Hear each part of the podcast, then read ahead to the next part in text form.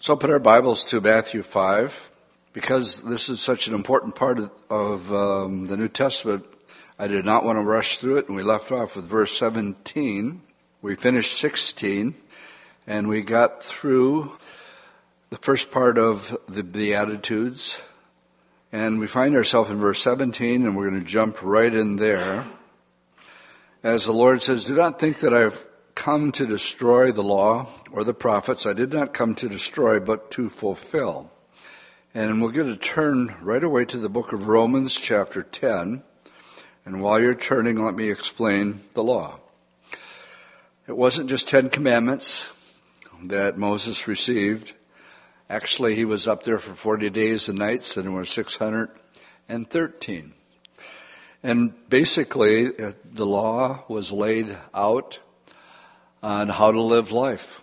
And we're going to deal with issues tonight like uh, murder, adultery, divorce, fulfillment of the law, keeping your word, retaliation, and love. And all these things were laid out in the law, and it, it was very, very practical. Like if you ripped off somebody's um, um, cow, well, then you had to pay him back double uh, when when you admitted your fault, and um, very very practical things on how to live life, as as it's laid out. So when it says here that Jesus um, says he did not come to destroy the law but to fulfill it, it's basically saying that uh, he lived the perfect life. Every part of the law that was ever written, he completely fulfilled it without breaking any part of it. And he's the only person who has ever walked this planet that can make such a statement. Now, in Romans 10, um, Paul is concerned about his brethren who are Jews. He says, Brethren, my heart's desire and prayer to God is for Israel that they may be saved. Uh, so much for dual covenancy. Uh, dual covenancy means that God has a plan for the Jews and he has a plan for the church. Well, this is a Jew talking about his own people. And so he's praying that his heart's desire is that all, that they might be saved. Then he says, For I bear them witness that they have a zeal for God, and I've observed that many times watching them very passionately bob before the wailing wall in their prayer, and we'll be coming back to that as we talk about uh, repetitious prayers. And they have, and we'll get to that in just a bit. So they do have a zeal for God, but not according to knowledge.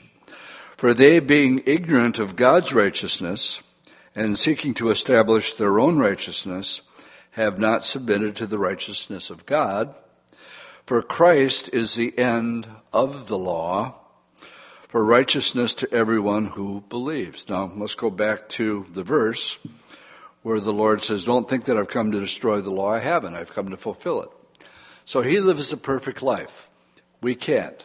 And when he came, um, the, the law came to an end as far as God's righteousness is concerned. Now, we read in other places that the real reason for the law was to be a tutor and when you get tutored for something, you're, you're taking classes and you're learning.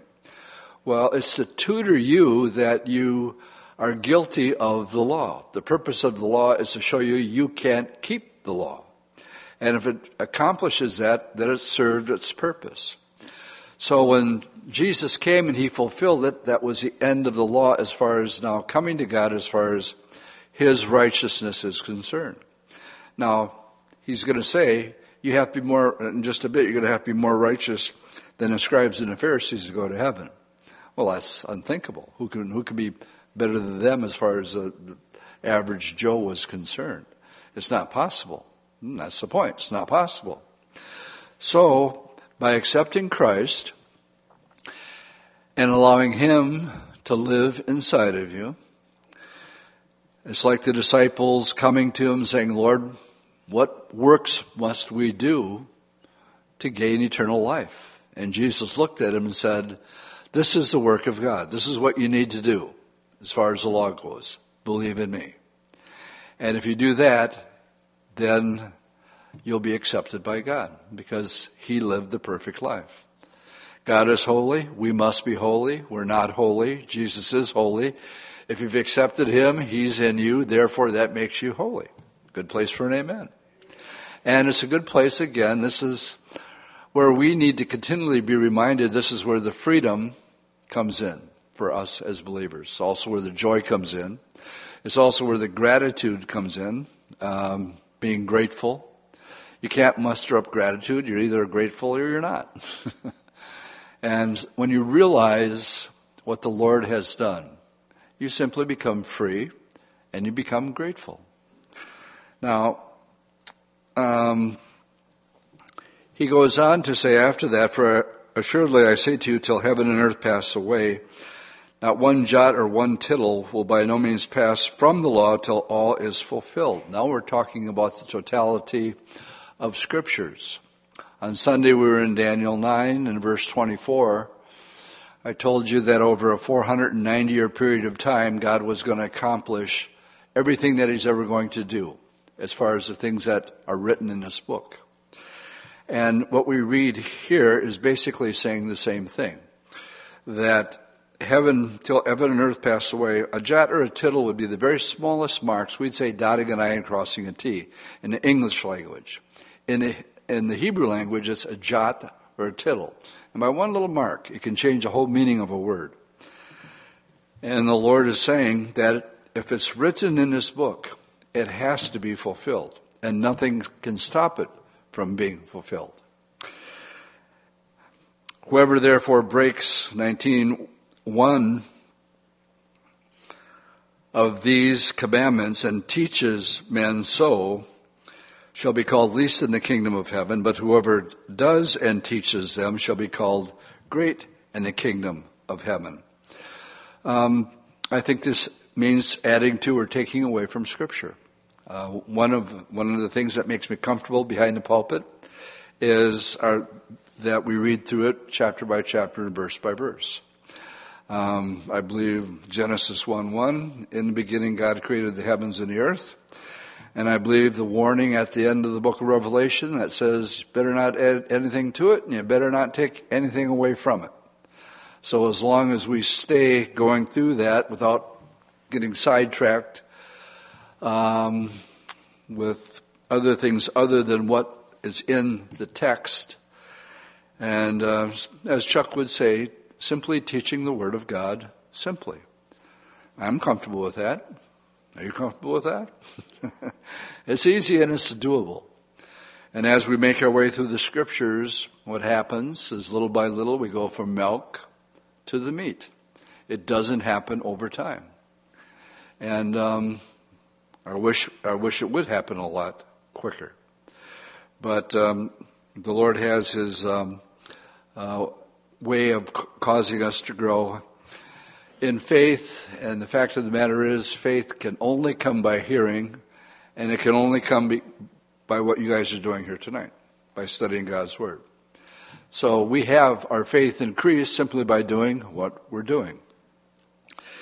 And if we don't compromise from that, when all is said and done, um, we get sidetracked here talking about the two judgments. I was talking to somebody after the second service on Sunday, explaining the difference between the judgment seat of Christ and the great white throne judgment. The great white throne judgment is just for the lost. They'll be judged according to their works. I don't want to be judged according to my works. And the judgment seat of Christ we're going to talk about in chapter 7, verse 1 judge that you won't be judged. Judge not that you. Uh, it's talking about the motive of the heart. Now, when we get to that, that's what the judgment seat of Christ is about. That's the judgment seat of Christ is for you and for me. And our motive, why we do what we do. Now, I don't know always why another brother or sister does what he does. What's, what's his purpose? Why are you doing that? Let's stop my business. A lot of times people put their noses in other people's business when the Bible clearly says, don't be busybody and don't put your nose in other people's business. Somebody give me an amen. amen. And yet, you know, that's not being Christ like. It's definitely not being led by the Holy Spirit. It's not being gracious. And um, what the Beatitudes are, are teaching us here is keeping our words and, and respond the way that the Lord would, would respond. So when it comes to the Bible, um, it's, you know, just not adding anything to it or trying to take anything away from it. As we get into verse 20 through 26, we're getting into um, the difference between murder and killing. Thou shalt not kill, I think it says in the King James. The New King James gets it right here and changes it, says, Thou shalt not murder.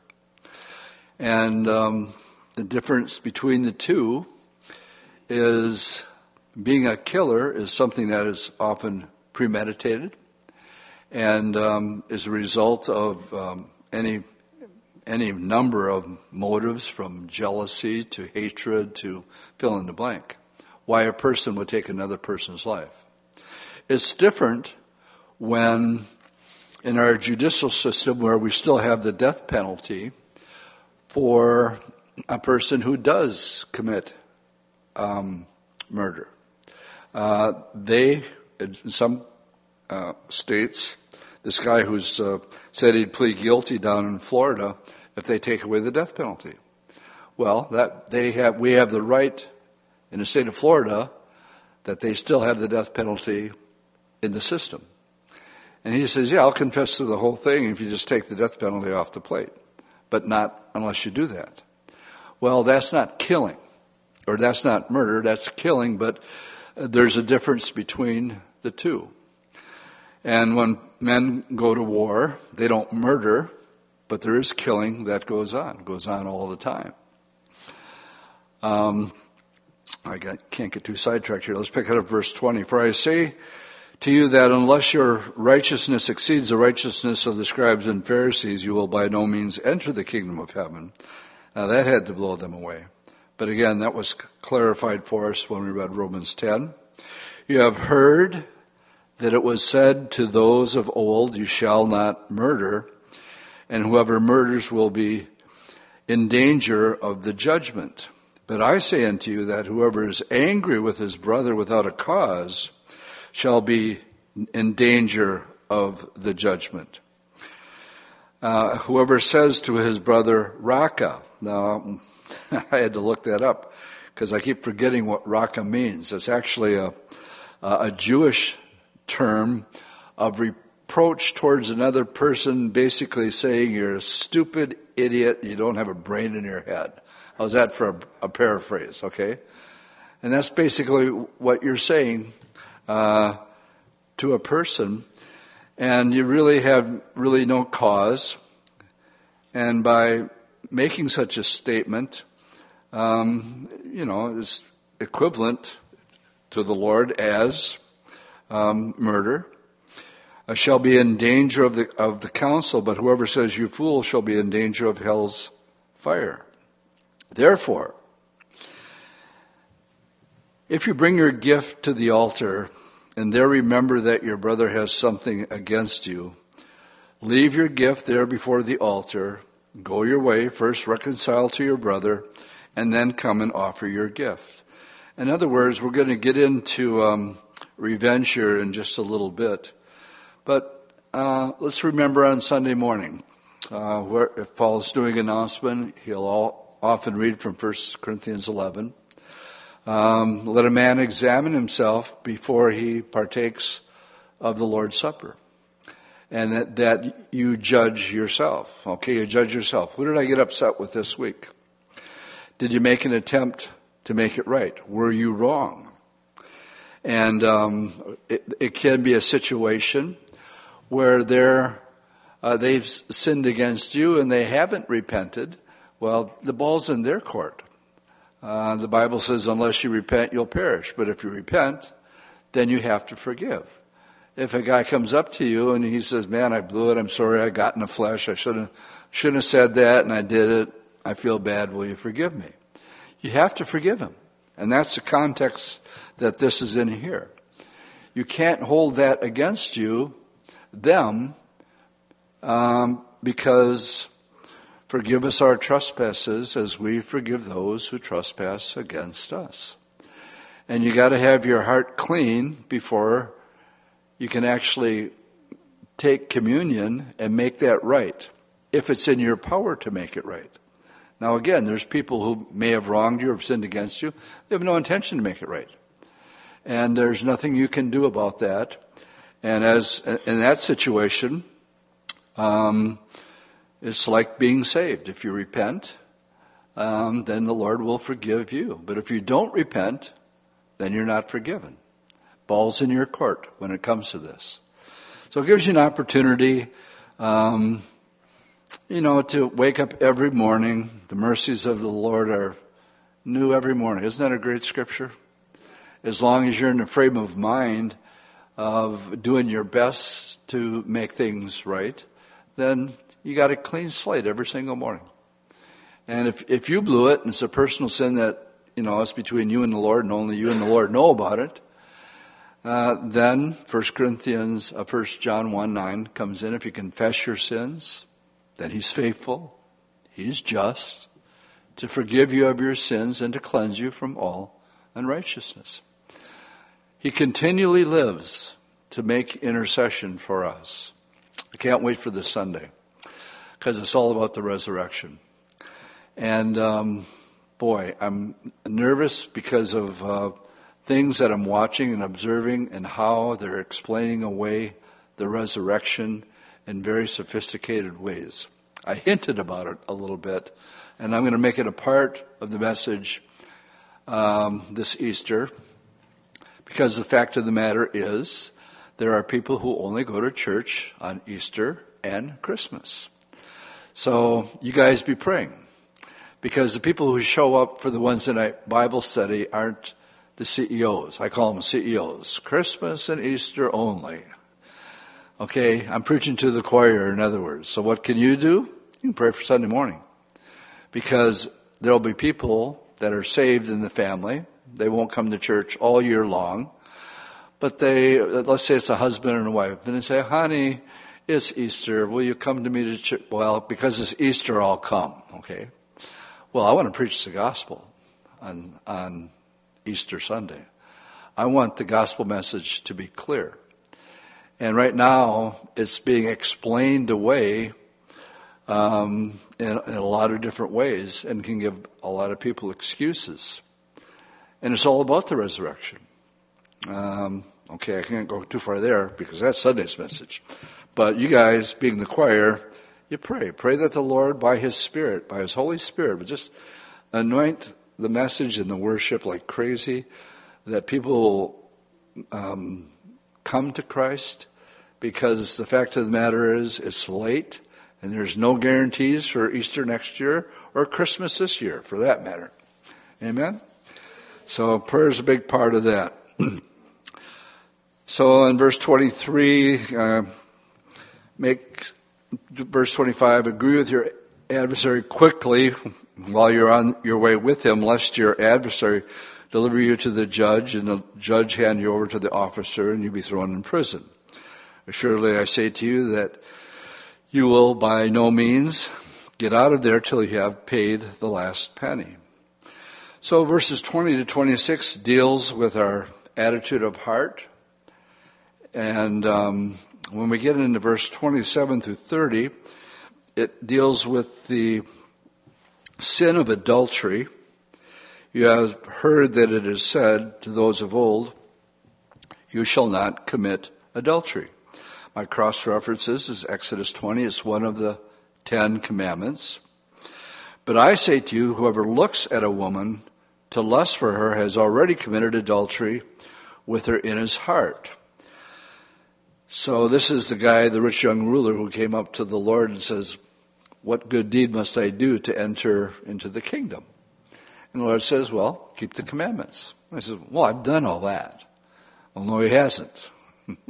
Because all the Lord would have had to say, Have you ever looked at a woman with, with lust? Have you ever, woman, have you ever looked at a man in a, in a lustful way? And every person here is guilty as charged, without exception. And so um, it's not necessarily the outward act, but the inward uh, heart that the Lord is exposing here. And with that, let's turn over to 1 Corinthians chapter 6. Again, unfortunately, society is changing the church rather than the church changing society. I'm not surprised. The Bible says that's exactly what will happen in the last days. We're living in the last days. So it tells us that in the last days that there will be the apostasy or the falling away. In other words, the culture, the society we live in is going to have an influence on the church where it was unheard of. Maybe you'd hear, you know, growing up as a kid, you might have heard it once or twice of um, somebody committing adultery or something like that, and it was a big scandal. Well, nobody thinks anything these days about uh, sleeping around, messing around, living with each other before they're married, even in Christian circles. So that's why I had you turn to 1 Corinthians 6, verse 9. And I want to emphasize the words, do not be deceived.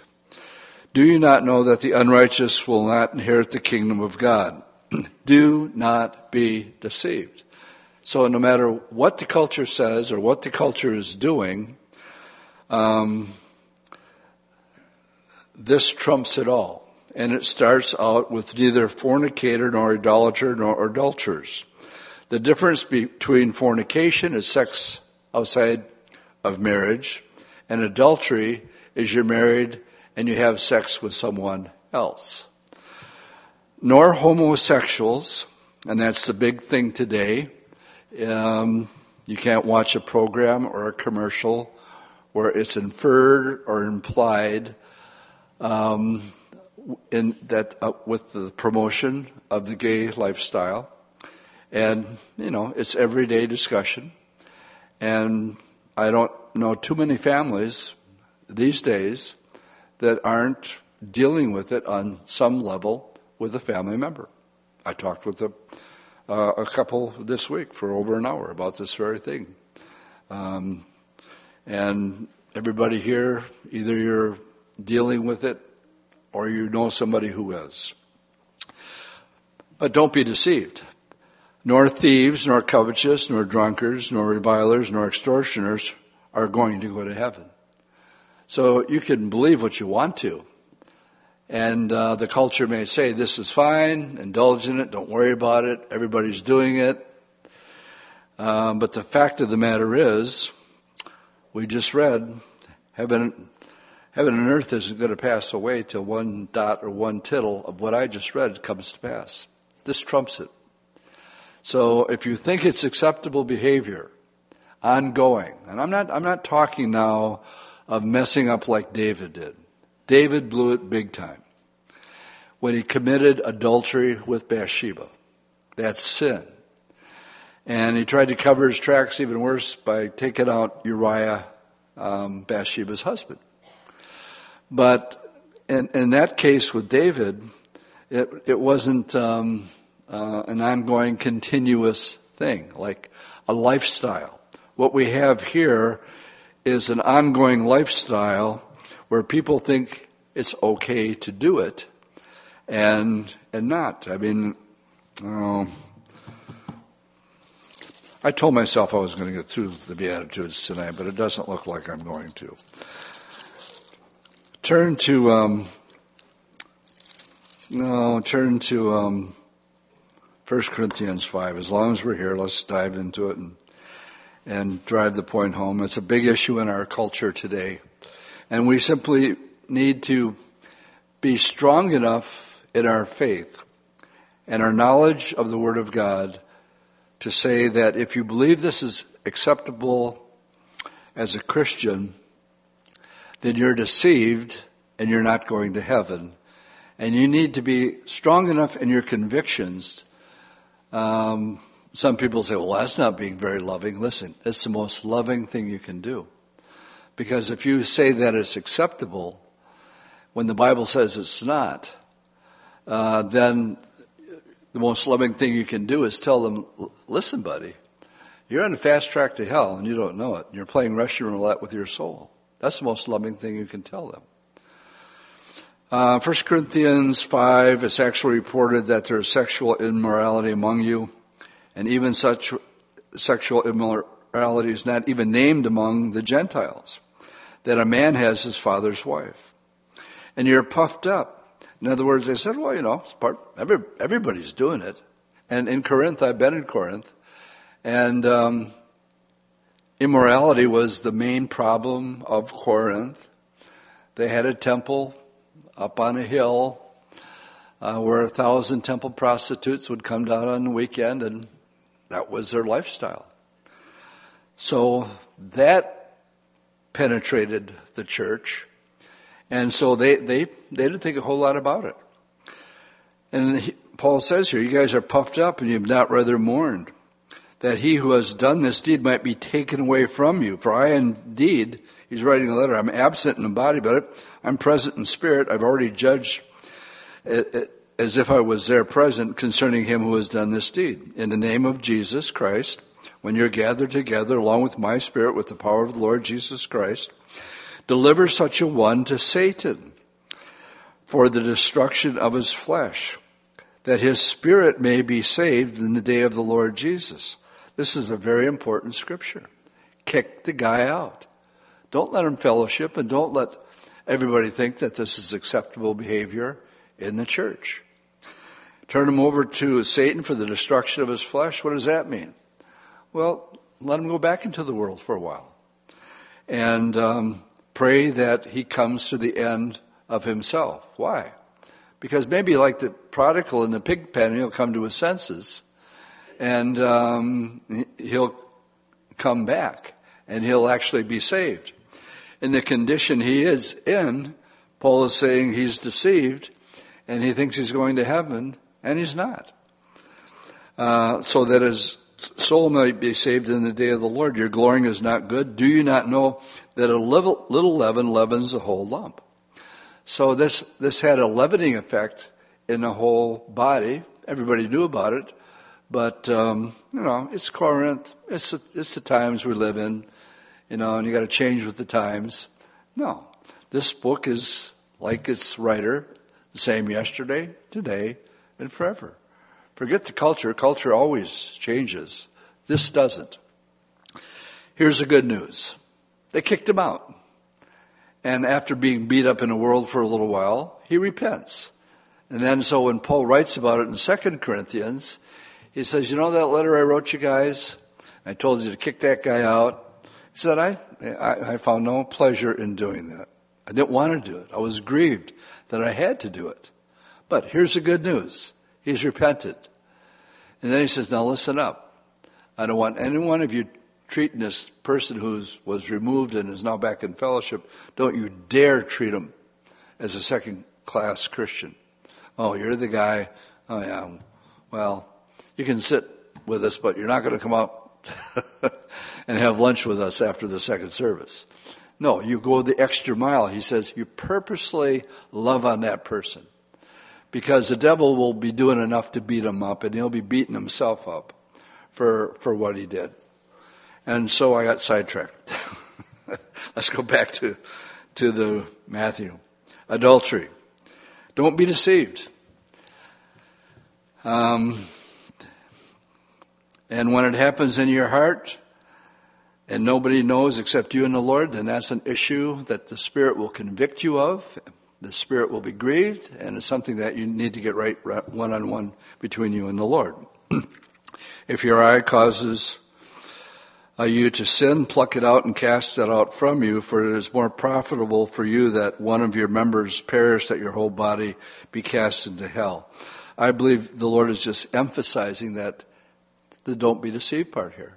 There are eternal consequences if you think you can live an adulterous lifestyle continually, and uh, it, it's not going to have eternal consequences. And if your right hand causes you to sin, uh, cut it off and cast it from you, for it is more profitable for you that one of your members perish than your whole body to be cast into hell. Again, emphasizing the seriousness of being separated from God and in torment forever and ever and ever. All right, it's going to go into the subject now from adultery to divorce. Verse 31 and 32. Furthermore, it has been said, whoever divorces his wife, let him give her a certificate of divorce. Now, let's turn to, so that you have a full understanding of Jesus' teaching on divorce here. We not only need to go to the Old Testament, but we need more clarification in the New. So let's go to Deuteronomy chapter 24.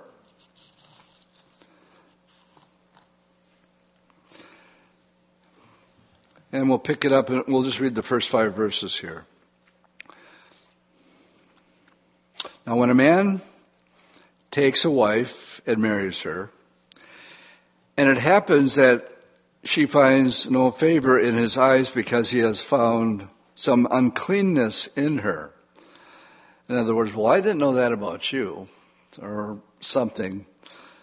Uh, fill in the blank. And he writes her a certificate of divorce, puts it in her hand, and sends her out of his house. Now, when this was originally written, it had to be a very serious offense, evidently. But what happened over the time and over generations, they, the Jewish people took advantage of this scripture, and um, eventually, burnt toast was grounds for, diver- for divorce.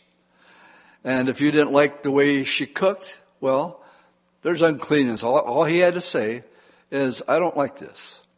And it got to be that easy uh, for a husband to get rid of his wife for any reason. And it got, it really got that bad. And when she has departed from his house and goes and becomes another man's wife, if the latter hu- husband detests her and now uh, writes a certificate of divorce, so now this guy doesn't like her because she can't vacuum or whatever. No, they didn't have vacuum cleaners then, or whatever. He comes up with some reason, and he writes her a letter of divorce, puts it on her hand, and sends her to the house. Or if the latter husband dies who took her to be his wife, then the former husband, in other words, the first husband who divorced her, must not take her back to be his wife after she has been defiled, for that is an abomination before the Lord. Now remember, I told you that the 613 commandments were very real. What do I do with real life situations? So part of the law was to make um, a, a petition, a certificate that showed that um, you were getting a, this divorce. But again, it was abused and misused and um, you could divorce your wife basically for, for anything as time went on. Okay, verse 5 When a man has taken a new wife, he shall not go out to war or be charged with any business. He shall be free at home one year. Now, I like this verse.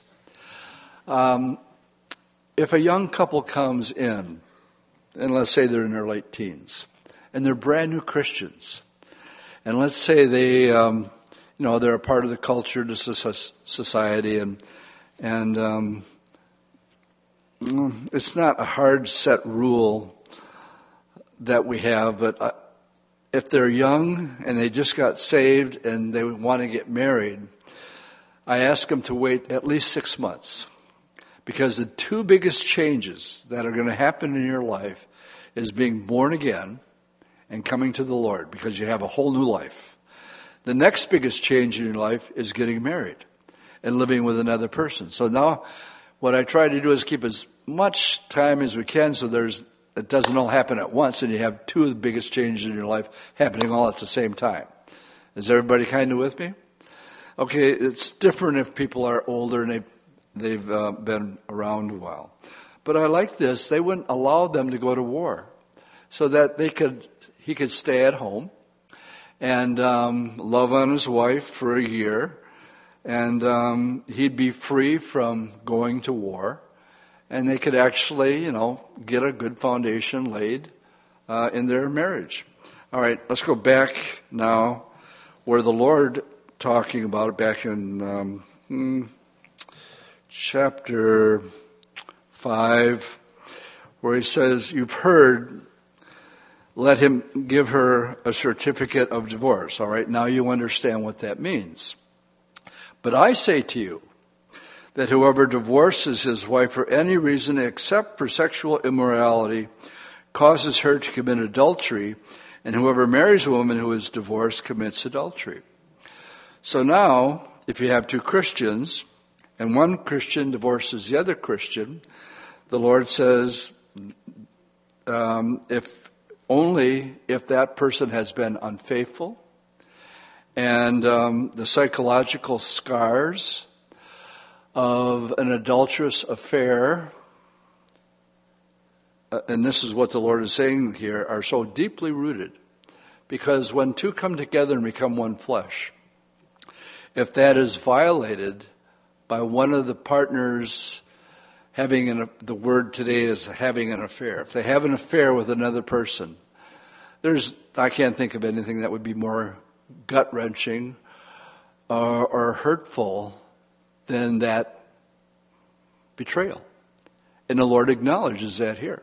He says, yes, that one um, is grounds for divorce. Now, that's all he says about it.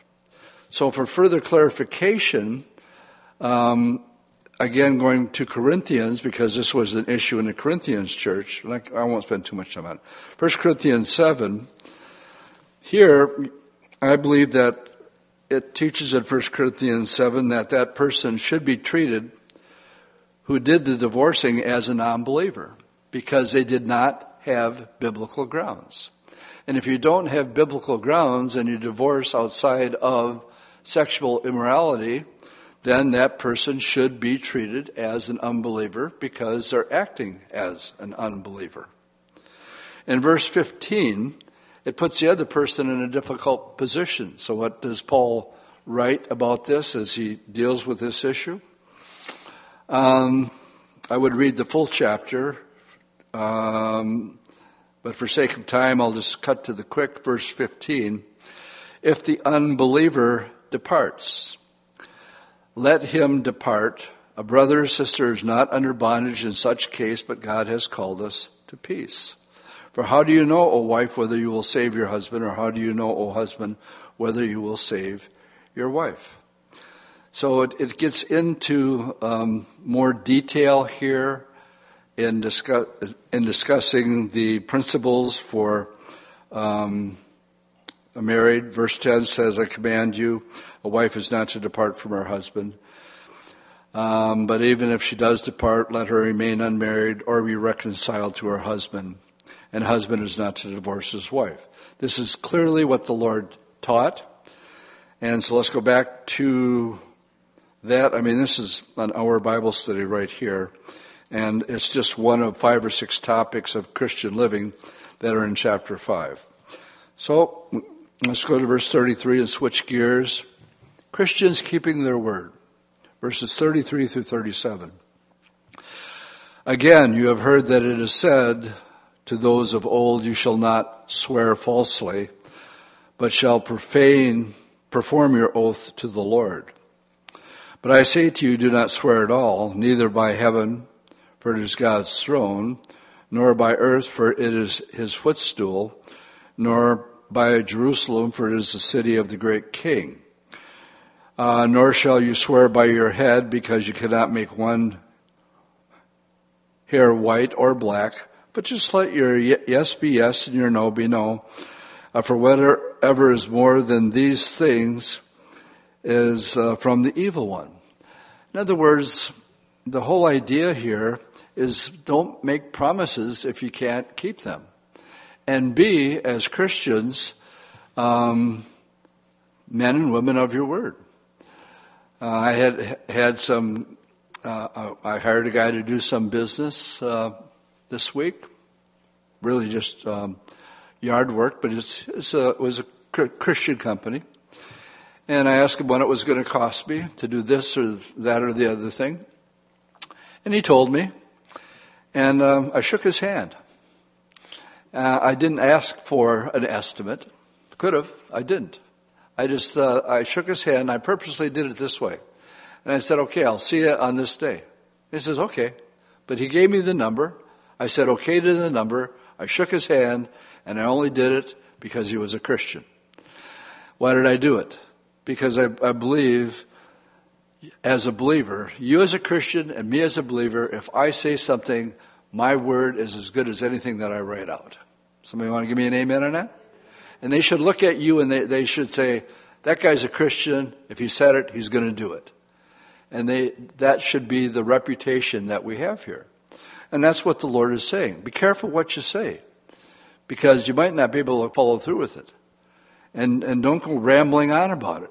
Just let your yes be yes and your no be no. And be known um, as a believer by saying, hey, listen, if that's what that guy said, then this is good as gold. And, you know, there were the days. I'm old enough to remember the days that business was done with a handshake. And uh, there was enough integrity in those days that you could have, you could do business with a handshake. Not these days, unless you really believe that person is a, is a brother and, and his word is as good as gold. All right, retaliation. We're switching gears again. 38 through 42. You have heard that it said, an eye for an eye and a tooth for a tooth. You hit me, I hit you. And that, that, that, was, that was part of the law. But I tell you to resist the evil person, but whoever slaps you on your right cheek, turn the other to him also. If anybody wants to sue you and take away your tunic, let him have your cloak also. And whoever compels you to go one mile with him, go with him two. Give to him who asks you, and from him who wants to borrow from you, do not turn him away. As believers, I'm going to have you turn in this one to 38 to 42.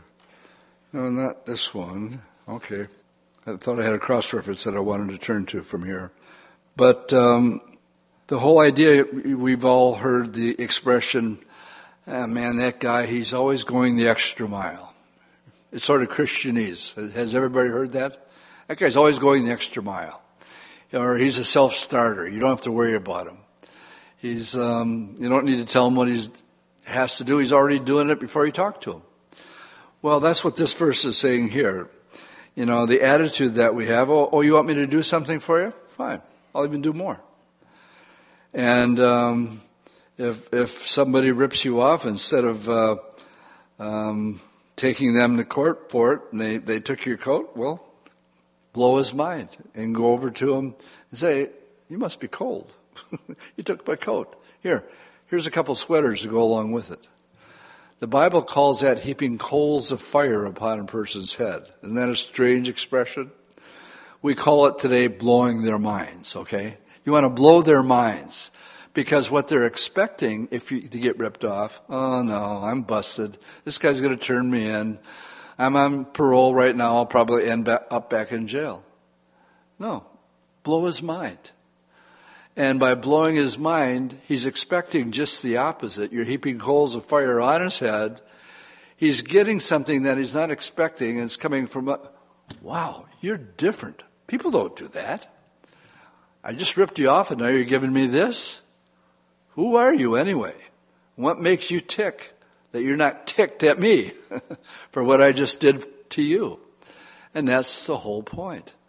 That our life is to be so different that people sit up and take notice. And believe me, they're watching you. Everybody know you should be being watched by non believers? All right, uh, the last part. Looks like we're going to make it through chapter 5. Not bad, Dwight. 43 to 48. You have heard that it said, You shall love your neighbor and hate your enemy. But I say to you, love your enemies and bless those who curse you. Do good to those who hate you. Pray for those who spitefully use you and persecute you. Why? That you may be sons of your Father in heaven. For he makes his sun rise on the evil and on the good, and he sends rain on the just and on the unjust. For if you love those who love you, What reward have you? The tax collectors do this much. Anybody can love anybody that loves you, and you can love them back. But what about the problem with the guy that you have a problem with? Loving them when they don't love you. Well, again, that's showing, you know, the Christian way of blowing their minds to get their attention. In this case, um, it's with the idea of being a good witness. So that person is actually thinking, yeah, I wish I could be like that. But I know I'm not like that. But there's something that makes him different or her different.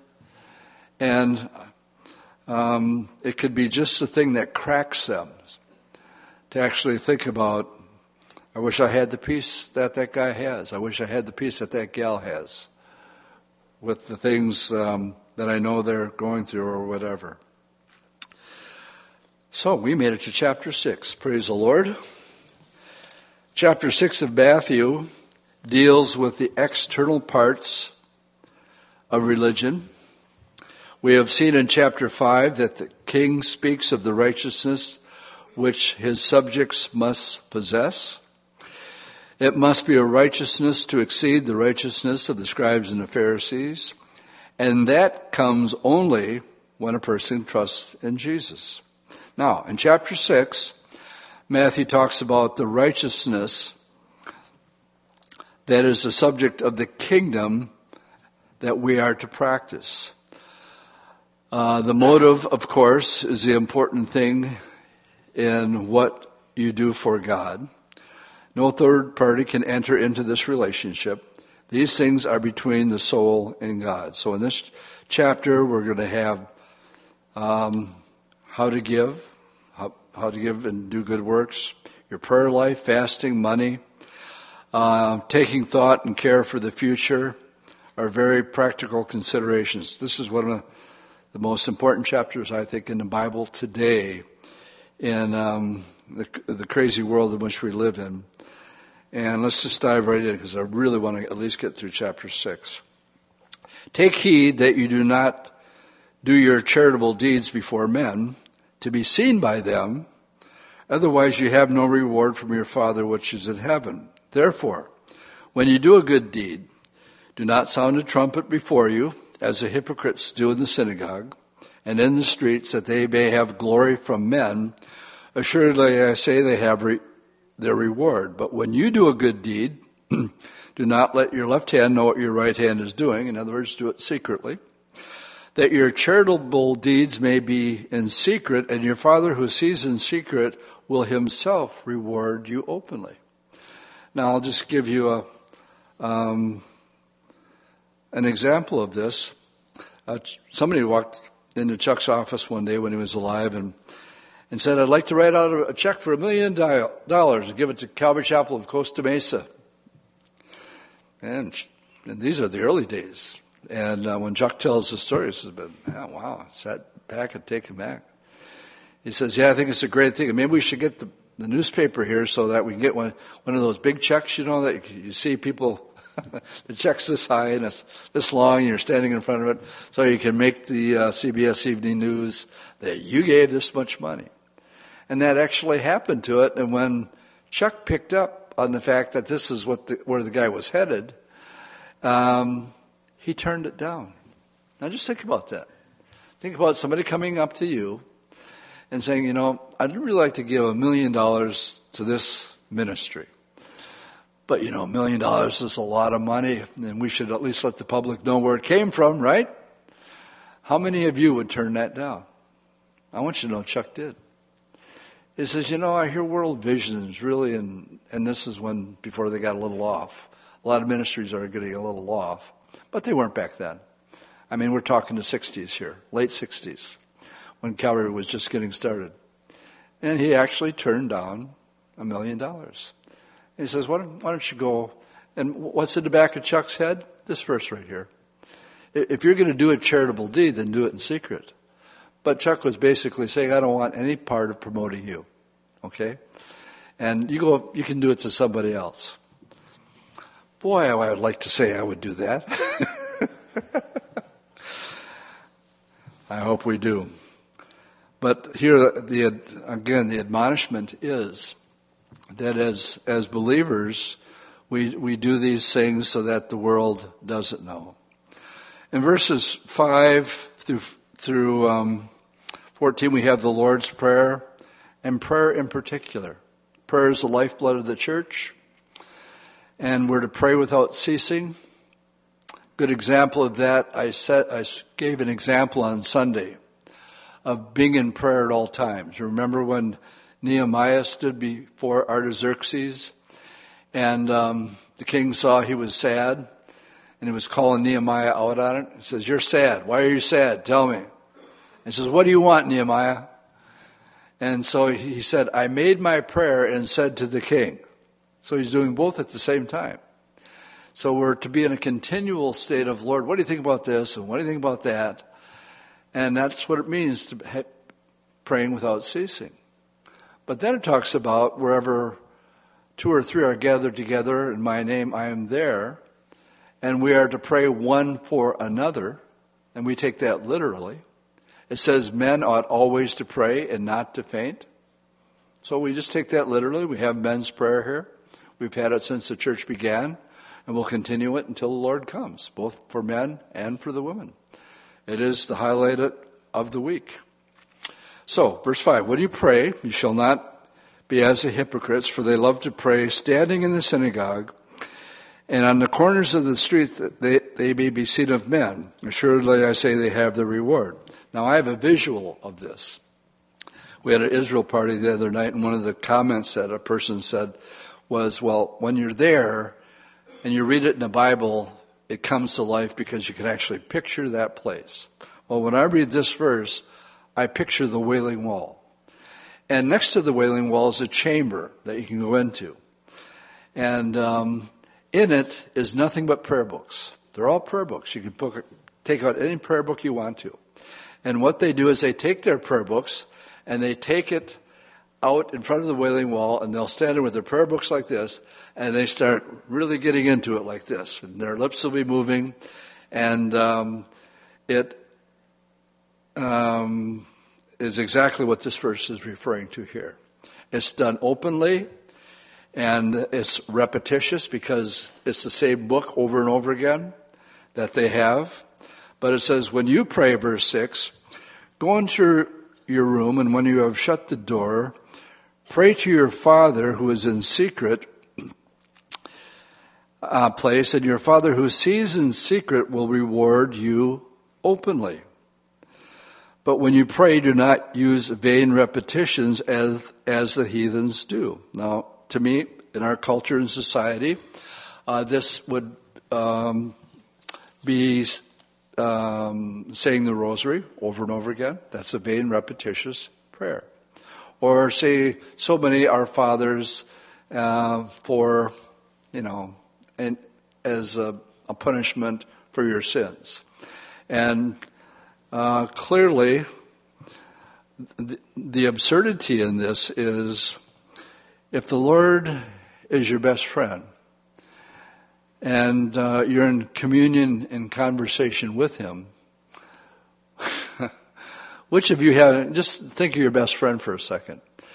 And you go up to him, and every time you see him, you say the same thing to him over and over again for 30 years. He'd say, You're crazy.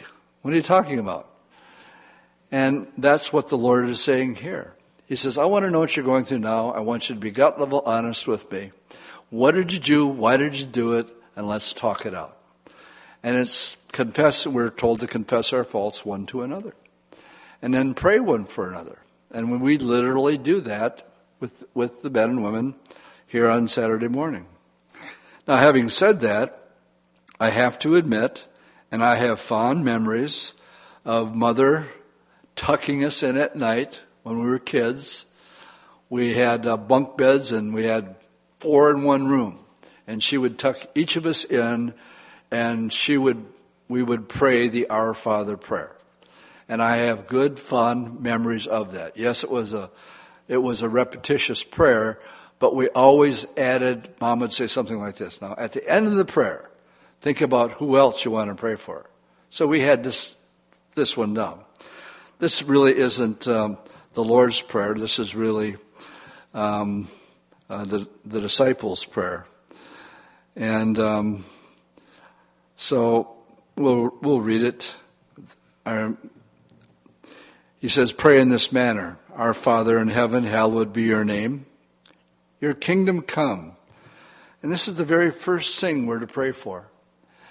And this is an important one that your kingdom come, not my kingdom come.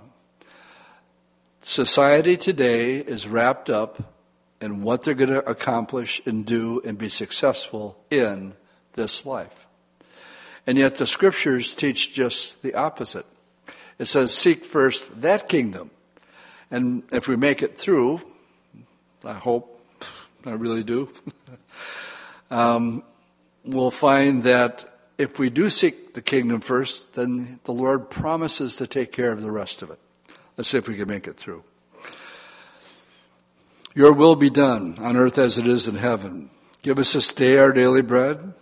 Forgive us our sins as we forgive those who sin against us. Lead us not into temptation. Deliver us from the evil one. Uh, for yours is the kingdom and the power and the glory forever and ever. For if you forgive men their trespasses, your heavenly Father will also forgive you. But if you do not forgive men their trespasses, neither will your Father forgive you your trespasses. Again, there's, this gets into the whole idea of them, both sides wanting reconciliation. And if both sides do, then there should be that forgiveness that's there. But in order to be saved, what do you have to do? You have to repent. You have to make it right with God by showing your repentance. But what if you don't repent? Is a person saved if they don't repent? The answer is no. Without conviction, there's no conversion.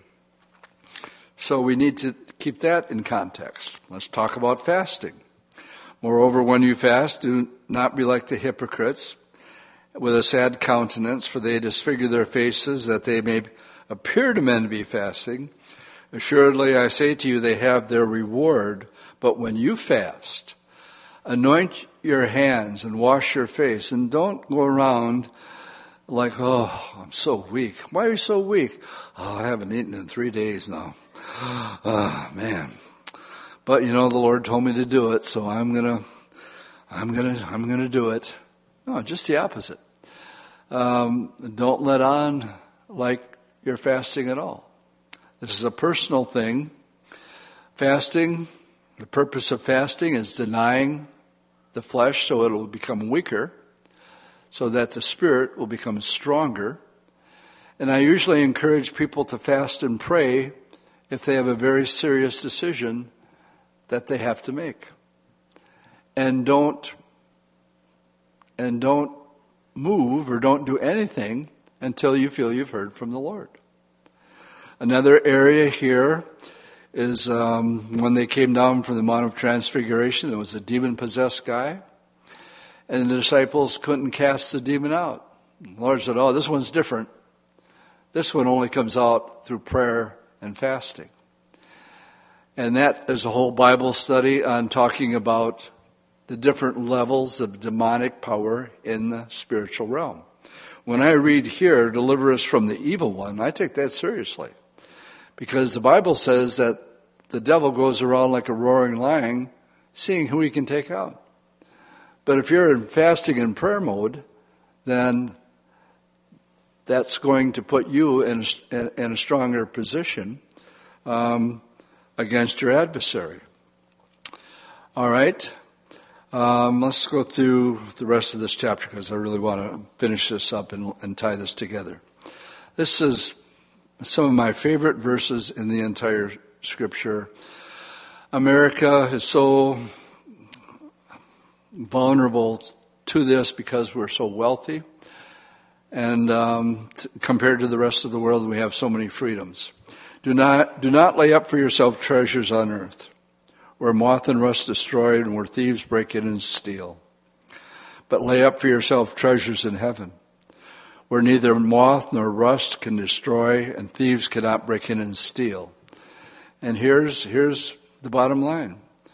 For where your treasure is, there will your heart be also. if, if your heart's desire is to see Jesus face to face, and I can honestly say that's my heart's desire. I already know him.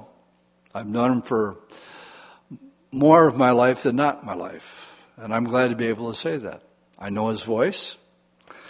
I know when he convicts me. I know when he blesses me. But I've never seen him. Um, but, oh, the song. I'm getting sidetracked. Don't get sidetracked, right? Stay at it. oh, what's that song? It's one of the verses in the song that you're my treasure. That your that's where your heart will be also. The lamp of the body is the eye. Therefore, if your eye is good, your whole body will be full of light, but if your eye is bad, your whole body will be full of darkness. If therefore the light that is in you is darkness, how great is that darkness? And then it gets to the heart of the matter. No one can serve two masters, for either he will hate the one and love the other, or he'll be loyal to the one and despise the other. You can't serve God and money. He just lays it right out. Our, we're, we're groomed in our, our world that we live in, and we want our kids to be successful. We want to send them off to school. We want them to graduate. We want them to get a good job but at what expense? Today, in the world in which we live, I would second guess um, the things that would undermine a believer's faith. Where do we find it? In our education system, from grade school all the way through college through graduate school, undermining the, the very thing that we believe in, that we're taught What's important in life is to be successful and to learn how to climb that corporate ladder so that you can get to that top, top rung. Where the Lord just turns it right upside down. He says, if you want to be great, then learn to be servant of all and make sure the thing that you're seeking first is my kingdom. And, and then he goes on to say, therefore, now this is a big therefore. Therefore, I say to you, do not worry about your life what you're going to eat, what you're going to drink, what about your body, what am I going to put on? Is not life more than food and the body more than clothing? Look at the birds of the air, for they neither sow nor reap nor store in barns, yet your heavenly Father feeds them. Are you not much more value than they? And we're talking about just being content here. When a person isn't content, he's trying to fill the void, and a, a lot of people fill the void by just shopping. You know, just I got to do something, so I might as well go shopping. And um, and yet they're not content. I was I was driving home today, um, and it was such a beautiful sunny day. And as I was driving down the main drag going in Little Chute there, I saw this gal. She had her shoes off, her feet up, and she, she was taking in the rays like this. And I laughed out loud. And I laughed out loud because I thought, there is a picture of contentment that I haven't seen in a while. She was just sitting there taking in the rays. And uh, she had this look of on her countenance of just being at peace. And she was just kicked back. I think she had a book folded up, and in, in her chest and her, uh, she's just looking up. And, and I thought, she's a happy gal. And she's just at peace, just take, taking in the rays.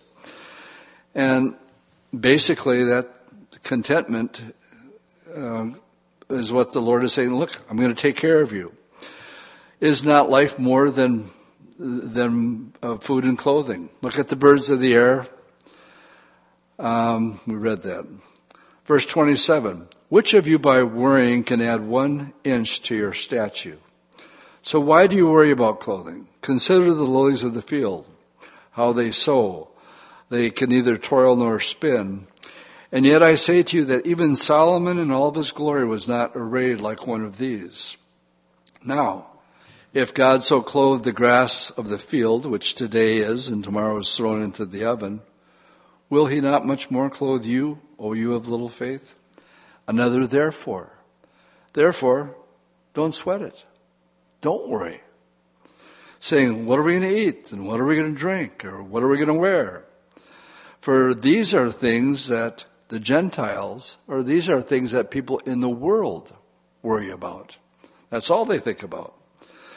For your Heavenly Father, He knows what you have need of, but seek first the kingdom of God.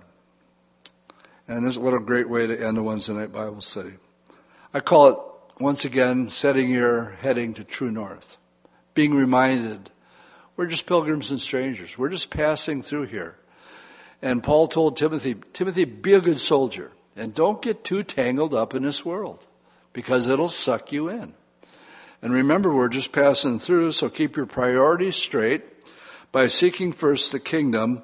And the Lord said, I'll take, I'll take care of the rest. All these other things will be added unto you. Therefore, again, do not worry about tomorrow, for tomorrow will worry about its own things. And I love this. Sufficient for the day is its own trouble. In other words, whatever you got going on today is for today. And if you want to worry about tomorrow, the Lord is saying, go ahead, do it. But know this it's not going to change a thing. It's not going to add one inch to your height, and it's not going to change anything. I talk to myself about this all the time. When I find myself getting, my head getting, well, what am I going to do about that? And the Lord comes right back and He tells me this. And I have to go, yes, sir. And I, and I like it because this is the way to live life free.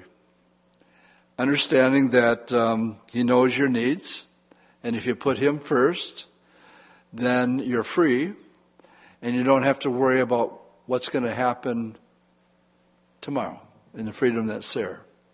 And I went past my time, but at least I got through chapter 6. Let's stand and we'll close in prayer.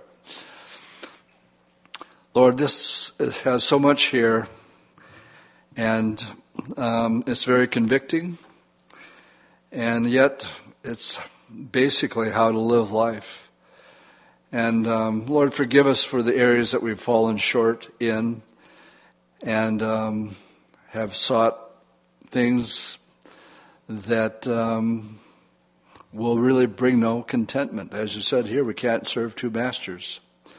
So help us, Lord, um, be obedient to your word and put you first in all things, as your word tells us, acknowledge you in all your ways, and, and you'll direct us. And so as we go our way this evening, we have that as our closing prayer. Lord, may, may your will be done, and help us not take thought about the things for tomorrow. For tomorrow will be sufficient for its own cares. In Jesus' name we pray. Amen.